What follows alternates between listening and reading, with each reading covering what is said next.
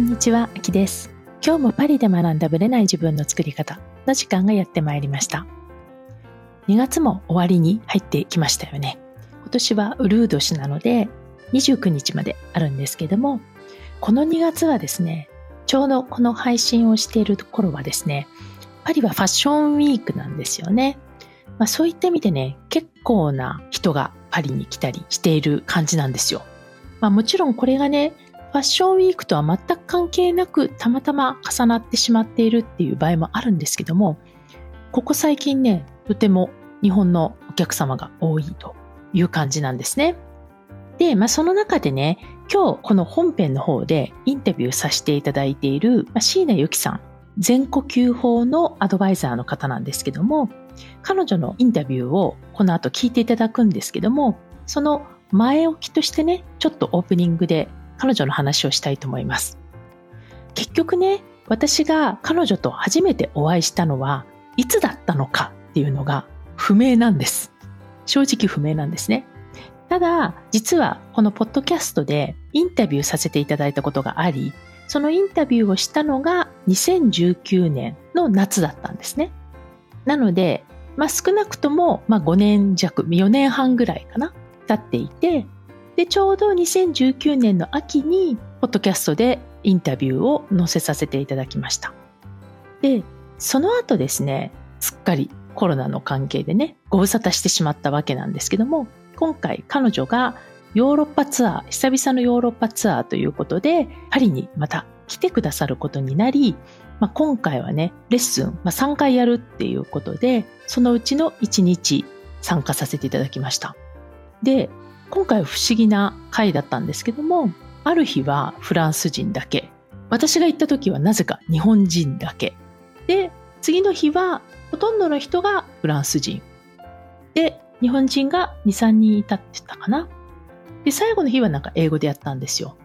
で、2日目の、まあ私は日本語のクラスというか日本人しかいなかったクラスに行ったので、まあほぼ日本語オンリーだったんですけども、彼女が一番最初にパリに来た時は、だから2019年の夏の前なので、2019年の冬か、その前の年か、正直ゆきさんとお話ししてても、二人とも全く覚えてないと いう感じなんですね。で、パリで、その時はフランス人向けにやっていて、私の知り合いの方が、なぜか彼女とつながっていて主催をして、で彼がま通訳っていう形でフランス語で通訳してフランス人向けにやるということで、私はたまたま椎名由紀さんと Facebook でつながっていた関係で、やりたいって言って、まあフランス人に混じって、多分あの時フランス人の中で、日本人は、まあせいぜい私ともう一人ぐらい、とにかく日本語はもう皆無だったんですよ。まあ、ゆきさんと私だけみたいな、なんかそういうレベル感だったと思うんですけども、まあ、そこで教えていただいて、私は、あ、これは非常に面白いということで、次、東京に戻った時に彼女のレッスンを受けさせていただいたという形になります。で、今回はですね、私はね、あの時、夏のね、まあ、日本での東京でのレッスンを受けさせていただいて、まあ、その時に私らしい癖があって、まあ、そこを厳しく言われ続けて、ゆきさんもなんか覚えててくださってて、3分ごとに言った記憶があるとか言って言ってたんですけど、確かに非常に注意されていたんですね。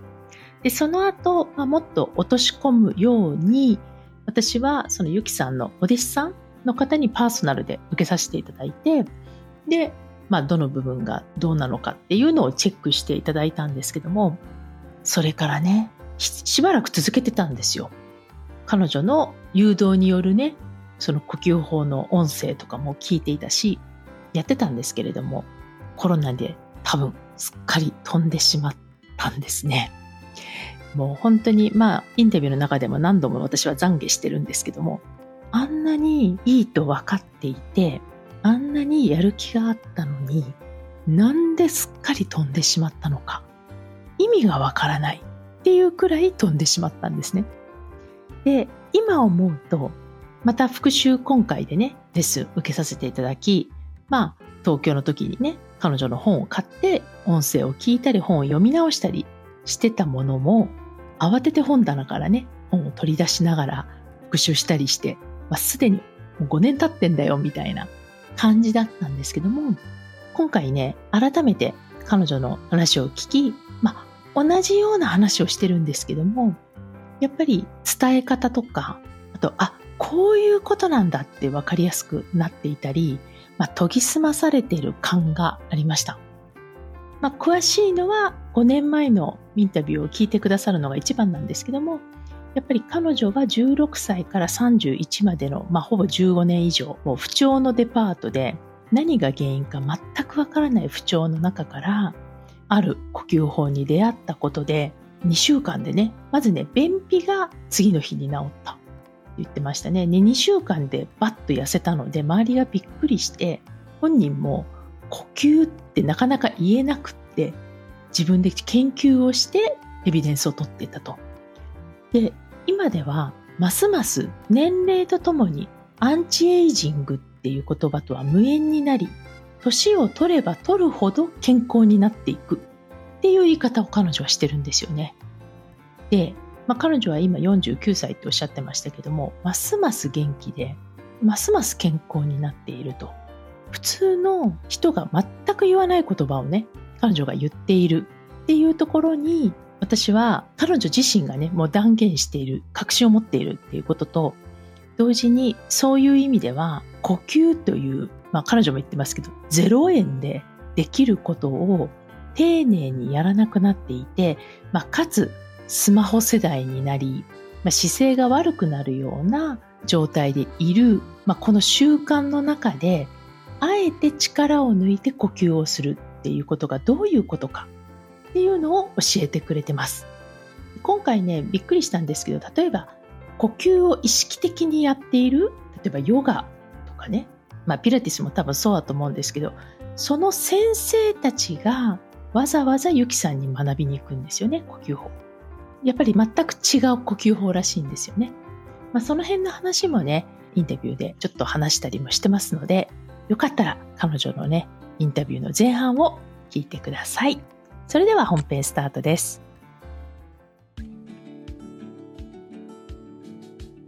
今日も素敵なゲストに来ていただいています。全呼吸法の椎名由紀さんです。由紀さんご無沙汰しています。ご無沙汰しております。相変わらずお美しくて、由紀さん。もうパリ感が放たれてます。放たれてます飛び散ってますね。あありがとうございます。実はね、まあ、わかると思うんですけど、ゆきさんはパリに来てらっしゃって、ボンジュー。ありがとうございます。フランス語ね。で、実はお会いしたのが2019年の夏以来なんですよ。うん結構空いたんですね。5年近く空いてますよね。で、その時のポッドキャストもぜひ聞いていただきたいんですけど、まあ、そこで、えー、ゆきさんにインタビューさせていただいて、私もレッスンをしていただき、なんでニヤニヤしてるんですか？この5年の間何をやってたんだ 私はっていうね、懺悔から始まるっていうね。えー、大事ですよ。いや、今回ね、本当ゆきさんが来てくださるということで、もう絶対行くって決めてて、レッスンに行きたいで恐る恐る自分がね聞いてた音声ゆきさんの音声、はい、呼吸法のね音声とあのゆきさんの本を、うん、もう奥の奥に入ってた本棚から取り出し遠くの方にね。あった、うん、ありましたか？よかったでそれもレッスンの前日に見始めて。いやいやそんなものですよ人生って、ね、この本はずっと本棚にあって何をしてたんだろう私はみたいな。気づいた。そこからまた始めればいいのです、でね、今回はね、前回のポッドキャストを聞いてらっしゃらない方もいるので、まず、じゃあ簡単に、はい、ゆきさん、その全呼吸法って何っていうところと、ゆきさんとその全呼吸法との出会いみたいなところをちょっと簡単に伺ってもいいですか？はい。遡ることおよそ20年前ですね、2006年になりますけれども、それまであの本当に具合が悪くって、えー、頭痛が高校時代から15年間一度も止まなかったという、うん、あの地獄のような人生を送っておりました。まあ、あのそれだけではなく、まあ、上から行くと頭痛めまいだるさ倦怠感肩こり首こり冷え性 もうそろそろいいかって感じですけど、うん、本当に関節炎から、まあ、杖ついて歩いてた時もあったしねえー便秘や下血はもちろんですし、まあ、こう不調の百百貨店デパートメントというか低周素の集合体みたいな体だったんですよね。当時10代から20代ですよね。16から31までです。低周層がもうはい10代、20代で先取り？先取り？すごいですね。いや本当にあのあらありとあらゆるの全部やりましたから。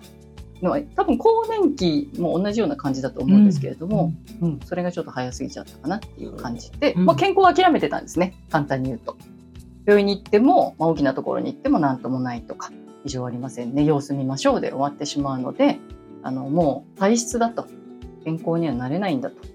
10代20代で諦めていたのがうん。31で前奏の江戸時代中期に1757年に書かれた「野戦カンナ」という呼吸法の本で生まれ変わっちゃったんですね。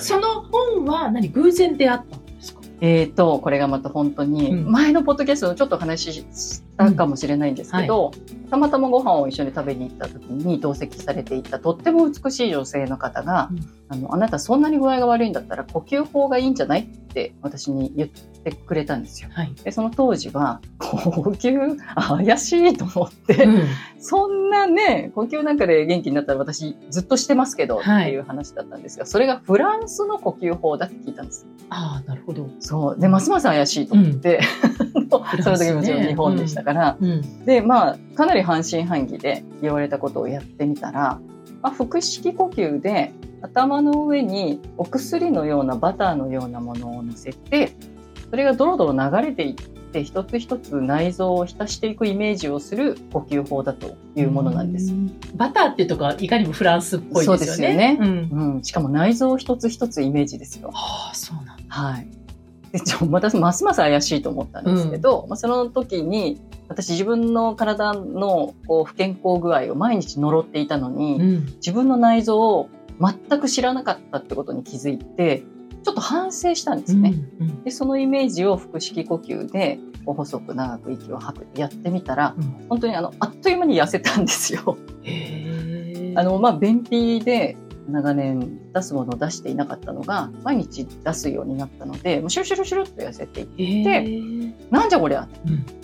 で私より周りの人が思ったんですね先に。うん。何のダイエットしたの？急にこんな痩せて、え、どれぐらいだ期間的いや2週間ぐらいです、へえ。そうはい、多分5キロぐらいは痩せたんじゃないかなそれはびっくりしますよね、周りもね。そうそうそう。ん。で、どんなダイエットって言われて、いや、ダイエットしてない。な、ここ、ここ、ここ、呼吸とかって思って、うん、やり出して、うん。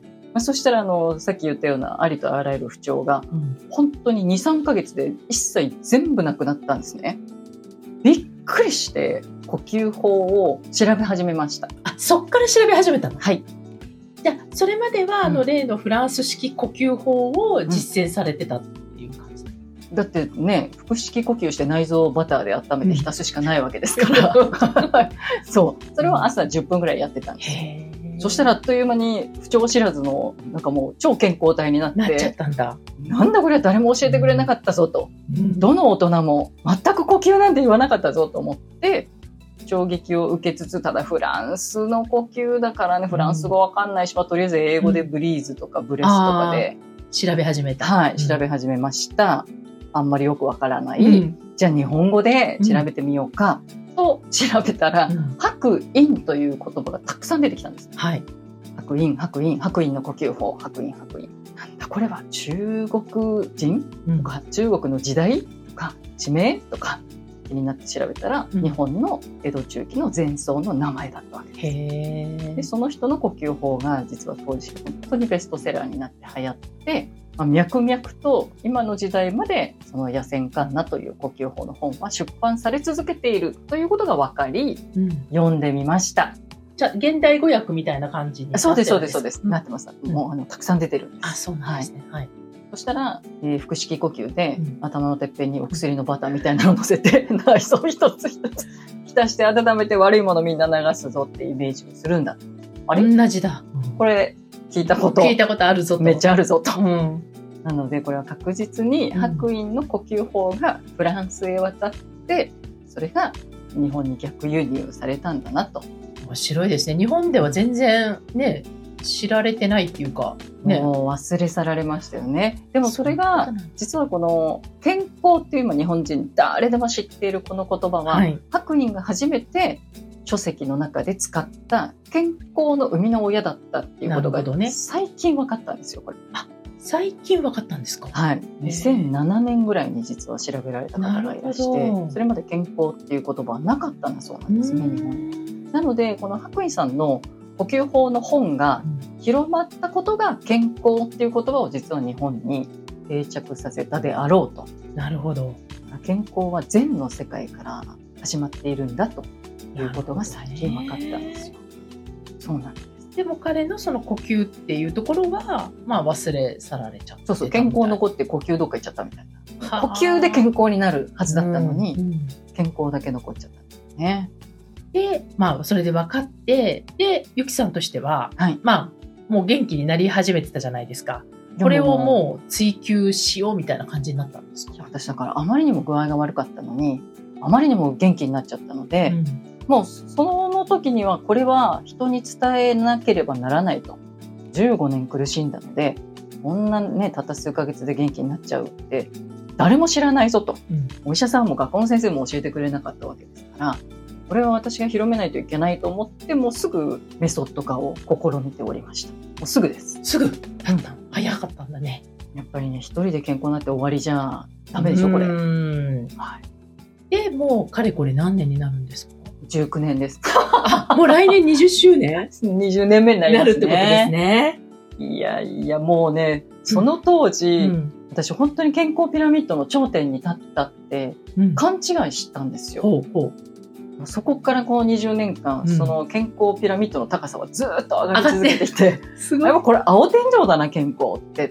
本当に確信してますね。例えばね、はい。このに10代20代とまた30代、40代の悩みってあるじゃないですか、はい。うんうん。でもそれこそ不定収束みたいな言葉が40代ぐらいになってもはい。全然無縁だったってことなんですかゆきさん的には個も不調ないですからね。ピラミッドの頂点を行き尽くしてる感じなんだ。いやもう不調はやっぱり自分で作っていただけだったっていうことが分かったので、うん。要するにそのあらゆる全ての不調は私がその体を正しく使わないので、うん。まあ要するに自然物としての体をめちゃめちゃ不自然に無理をかけて負荷をかけて使うからそれで怒られてたわけですよ。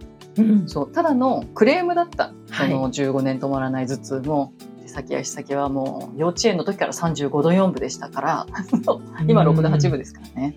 違いますね。そうなんで私がクリエイターだった部長のクリエイターだったってことに気づいてクリエイトしない生活にしたわけですよ。うん。要するに正しく体を楽に使うようにしたら、もう一切不調は、まあ、不調和ですからね不調、うんそういうことですうん。調和が取れてるから不調は起きなくなっちゃって。だからなん本当何にもないんですよもう。元気いっぱいですよ。いやもうねパリに来てももう全然時差ボケもない、あ全くないですね。はい、まあ時差ボケも多分朝呼吸法しなかったら絶対になると思います。ただあーそのう私は毎朝その自分のいる場所と自分をうんのチャンネルを合わせてるってことをしてるんだと思うんですね。だって同じ地球じゃないですか。そうですよね、で私の体がその今の今日のパリの朝の時間に合わせれば、うん、体をちゃんとキャキャキャキャキャキャとかって言って 合わせてくれるんであろう能力があるんだろうと思いますね。ここまで全く時差ボケない。ねで、はいそれができないってことはやってない。そチャンネルがうん合わせきれてないし、そういう合わせようっていうその体の声を聞いてないっていうのもあるんですか？ね。いやだってそれ誰も合わせなさいとかね、うんこうやったらあ合わさって時差ボケないですよとか誰も教えてくれない教えてくれない。うん多分誰も知らないんですよ。で私はただ毎朝呼吸法を本当ただ本当1分か2分しかやってないんですけどそんなもんなんですか？そんなもんです、はい、ちょっとストレッチはしてますから、うんトータルは1 2 3分になりますけど呼吸自体は本当に1分してるかなぐらいな感じです、ね。ゆきさんはやっぱ朝やってらっしゃる。全呼吸法っていうのは朝やるものなんです秋さん。そういうことなんですね。朝合わせるんです。朝ね、やっぱり大事なんですね、朝。やっぱり私たち必ず朝を迎えられない日が絶対来るんですよいつかは。確かに。でももしかしたらそれが明日かもしれないし、うんうんそれは誰にもわからないんですけど今日という日の朝を迎えられたらやっぱりその今日迎えられてありがとう今日もよろしくねっていうこれが朝の呼吸法タイムなんですよね。うんなるほど。体一つ一つね臓器をイメージするので、うん今日も体さんよろしくねありがとうねみたいなことをするとやっぱり体はねよっしゃー社長のために今日もじゃあ働くぞみたいなそうそめっちゃ働いてますからうなちの。社員たち。確かに確かに。はいそうですよね。ゆきさんも言ってらっしゃったんですよ。その、まあ、本でも書いてあったと思うんですけど、やっぱり自分の体の経営者だと。はいで、やっぱそのクリエイターって話ですよね。うん全部、えー自分で作り出してるんだと。まあ、だから、社長がちゃんとしてないと、社員は動けないと。そうそうなんかまあ社長がミスリード、うん。指揮者が間違っちゃうとみんなねひひどいハーモニーになっちゃうバわけだからね。うん。そう社長にちゃんと指揮棒を正しく振ってねっていうことをいつでも教えてくれるのがこの大自然の体の素晴らしい仕組みなんだなと。なるほどね。感動してます毎日。自分の毎体日 自分の体にだね。って私元気になりましたもの。だからそのね、はい。過去の時代の、まあ、うん。ゆきさんを知らないから、元気なゆきさんしか知らないから、はい。その不調だった、まあ、レッスンの時にね、はいあの、写真を見せていただいたじゃないですか。そのここんな状態だったのよ、私、みたいなね。白豚さんの写真ですね はい演奏してる写真ね。はいだから、あれがまだ不調のデパート時代。そうですあの1ヶ月後にフランスの呼吸法を聞いたんですよあそう、じゃあ直前だったんですね。大直前ですもう絶不調で、今は、まあ、日本だけじゃなくて、海外の人たちにも伝えていらっしゃるっていう。なんかありがたいことに今2024年の2月ですけれども、この1月まで、うん。えーおよそ半年間とちょっと東京国立博物館っていう上野にね、はいあのナショナルミュージアムがあるんですけれども、そこで週に2回なんとうん1日3回回し、うん。もう英語で全呼吸法を訪日外国人の方に伝えるというすごいサラリーマン生活をやっていたんですね。それは英語でやるから外国人っていうことだったんですか、その日本,、あのー日本人でも行ってもあもちろんもちろん日本人の方来ていただいてもいいんですけど基本は外国人の方が参加されたらもう英語でやる。なるほどなるほど。はい。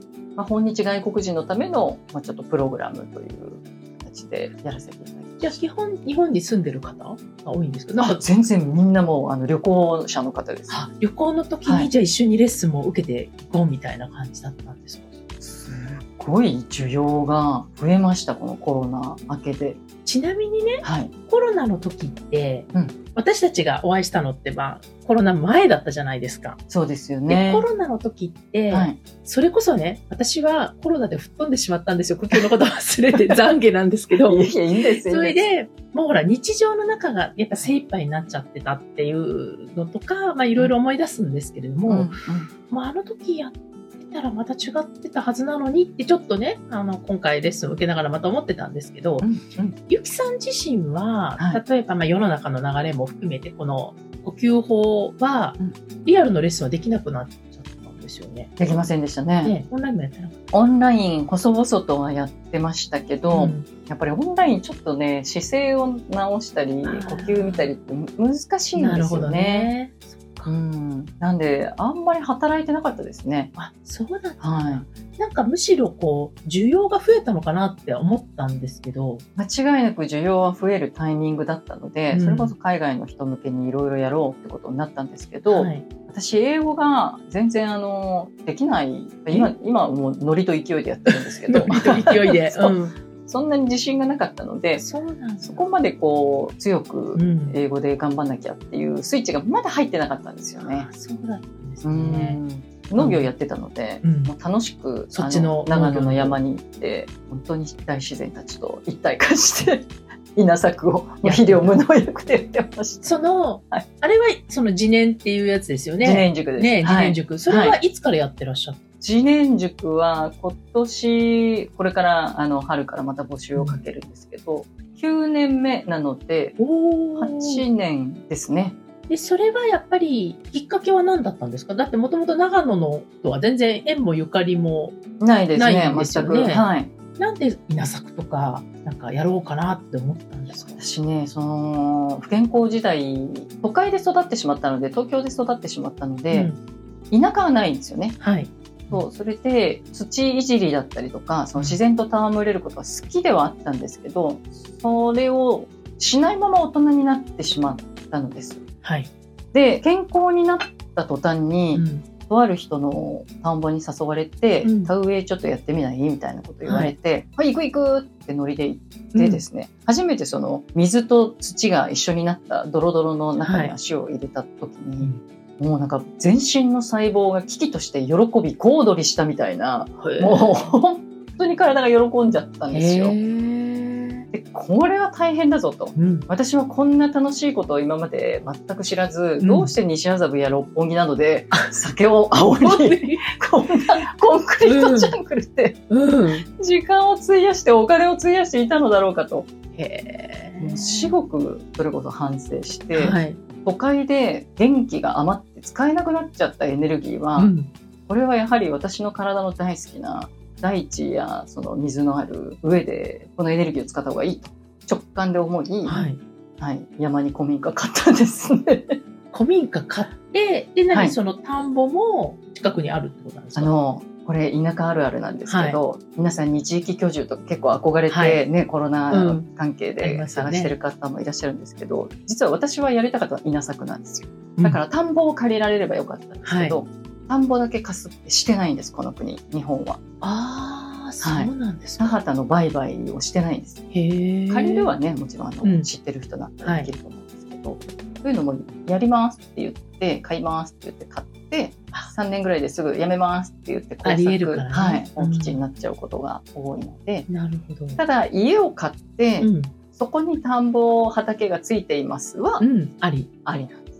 じゃあその家の近くにも田んえ家の前にも田んぼがあるえー、とうちの田んぼはちょっと家から離れてますけど、あのまあ、周りは田んあの畑でくるっと覆われて田んぼはまたね農道を通ってちょっと気持ちよく歩くとあの見えてくるんですよ。広大な600坪の、はい。はい、へみんな。600坪すごいね。みんな引きますよ見たら、はい、うん。広すぎて、いやこれをだからみんなでやるわけでしょ。これ機械使ってないでやってるんですか？みたいな。ね、でそれをじゃあ買いました、ね。うん。田んぼがあります。はい、いいってもちろん思ったと思うんですよ。そのね。でもなかなかやろうっていうかね。だってお米も作ったことないじゃないですか。そうだから呼吸法を始めた時にその一番最初に言った、はい。あの小躍りしちゃった田んぼでしばらく、あのちょいちょい遊びに行かせていただいてあの草引きをしたり、うん。田植えさせていただいたり、まあ、ちっちゃい田んぼだったんですけど遊びに行っていってあれ？稲作簡単じゃない？って感じがしてるすごいな。植えれば勝手に伸びてくれるんじゃない？っていう。でも実際本当にそうなんですよ。あの植物っていうのは環境さえ整っていれば、もうちゃんとすくすく育てるので、他にね彼らを伸ばせないような他の草を抜いて引いてあげたら、うん。ちゃんと元気いっぱい生きるんですよね。人間も一緒だなと思います。うん。えじゃあ1年目そうやって作った最初の米って結構感動しませんでした？いやもう1年目も2年目も8年目も。変わらない？毎年、でもね新米って本当に美味しいので、うん。もう炊いちゃうと1回で3合とか食べちゃうんですよ。食べれちゃうんだね。そう。これまずいなと思ってその辺で止めといてるんですね。でもじゃあ結構な量できるってことですか？あもちろんですもちろんです。自分たちが食べてうん。生徒さんたちがある程度、まあ手伝ってくれた生徒さんたちにはお分けして、えでまあ皆さん田植えとかあの稲刈りとかそういうイベントごとで来る時うんの分も取っておいえて、トントンです。あそう、えだからそれもコロナ中はやりつつそれがメインでしたね。たんだ。農家ですぐらいの感じでしたあね、職業。本当だ。のそう、はい。私の最近だからねゆきさんのイメージ例えばこう、投稿とか見てると、うん。今年もやりますみたいな感じとかやってますみたいな写真は結構、稲作、うん、稲作の、田んぼね。ね。だから呼吸のことを私が忘れてたっていうのは多分ねそれ。ちょっと待ってください。今何の言い訳ですか、これ。農家は、農家は知ってたけど。どうかもしれ呼ないだからゆきさんイコール呼吸法からなんかゆきさんイコール稲作みたいなイメージ。になごめんなっちゃって。ごめんね それでちょっとちょっと。コロナがじゃあ明けて、まあ、はいちょっとこうリアルな行き来をするようになって、また両方のそのレッスンも再開したそうですね。ちょうどそのコロナ前から海外シフトにも行きたいなっていうのは思っていたので、うんまあ、そのコロナ中はちょっと英語のオンラインのチームというかうん勉強会に入って、はい。あのちょっとだけ英語の勉強をさせてもらったり、やなるっぱり世界に発信するって言って言語できませんじゃお話にならんなとほど。うん。まあ、だからその英語の勉強の期間をいただいた。なるほど。稲作とね。皆さんと。それで東京国立博物館で、うん。あの嫌が王にも英語を話さないといけなくなったという機会をいただいたので必死でしたね。頑張った、それはうん、半年間っておっしゃってましたよね。はい。7月から1月までだったので長かったです。それはゆきさんが企画した。あかそれ違います違います。向こう側から、うん。博物館の方から、博物館がその庭園がすごく広い庭園があってそこにあの日本家屋が結構実はへ何ー何棟もあってそうなんですそこを要するに訪日外国人向けにあの何か使おうということで東博が募集をかけたんであすよ、ね。そうなんですね。そこに、まあ、あの引っかかって着艦と日本文化を体験するっていう、なるほど。はい、それを私のお友達がなんと取っちゃったというか、うん、はい、選ばれてしまったので。なるほど。通るわけないよね。通らないよ。とか言ってたんですけど、通っちゃった。通っちゃった。スケジュール大丈夫みた。いな。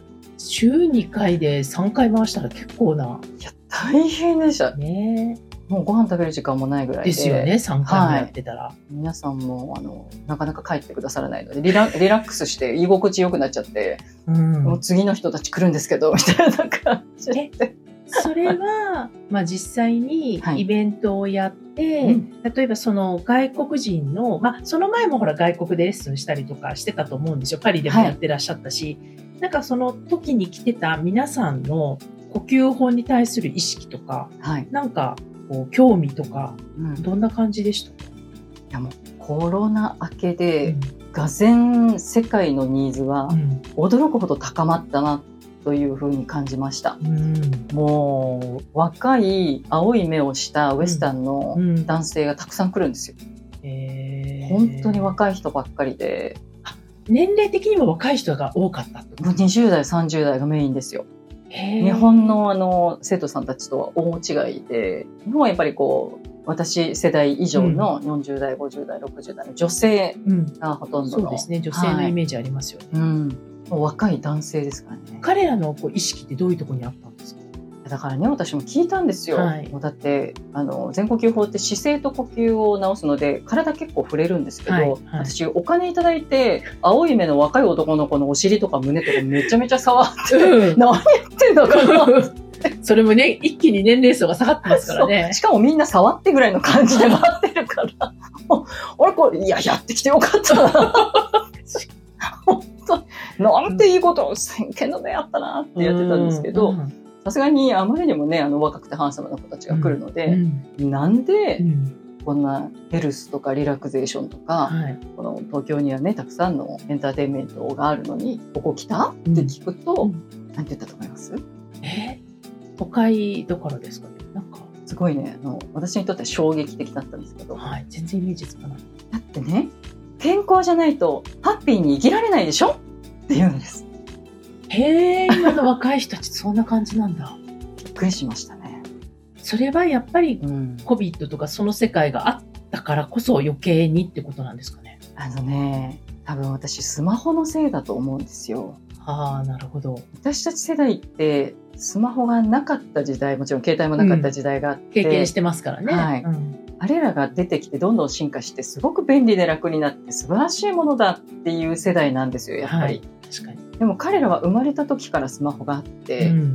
これはずっとやってるとまずいぞという認識で全く私たちのイメージと違う世界を見ているんだだろうと。な。るほど。うん、だからそれこそカリフォルニアから来たうん。若い子たちなんかうちの田んぼ来て、ああのへそのー後稲刈り手伝って大喜びして帰って。いやそれはでもお喜びして帰りそうな感じですよね。でも最初に来て日本に来て一番最初にやったのは歌舞伎を見に行ったことだって言うんですよ、結構じゃあ日本のカルチャーとかそういうのにも興味はあっもちろんだと思います。ねね24歳とか5歳とかですよ。歌舞伎安くないですよ。うん。でその次禅の呼吸法に来てるわけですなんかちょっと面白いですよね。めちゃめちゃ素敵な子たちですよ、うんフランスからも結構あの若い男の子か。来ました、うんやっぱりじゃあ男性多いんですか？だからもう、アキさん、はい。若いウエスタンの男性ばっかりなんです。じゃあ本当にマジョリティがそっちなんだ。そうです、そうです。あじゃあ女性よりも男性のが多かった。多分、6割は男性だと思いますね。カップルもあの、うんたくさん来られましたけど、6、うん、6割以上、下手したら7割男性だったかもしれないです。でその辺はアメリカだろうがヨーロピアンだろうがこううん。意識的なところはみんな同じイメージですか、同じ健康意識と。かそういう、だって健康じゃないとハッピーに生きられないでしょその通りだな。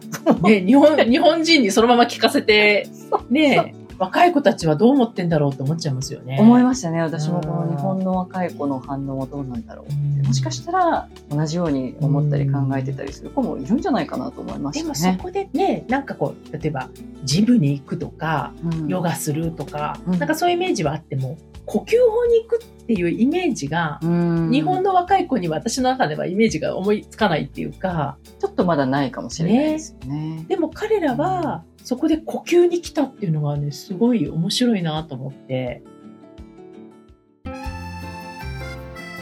いつも聞いてくださり本当にありがとうございます。この番組は日本時間の毎週木曜日の夜配信されています。より有益なあるいは願望実現に関するマインドに関する情報に関しましては LINE やメールマガジン、まあ、その他の SNS で発信しています。概要欄のノート術の教科書のプレゼントこちらを登録していただくとメールマガジンそして LINE の方にお知らせが届きます。こちらの方からぜひご登録の方よろしくお願いいたします。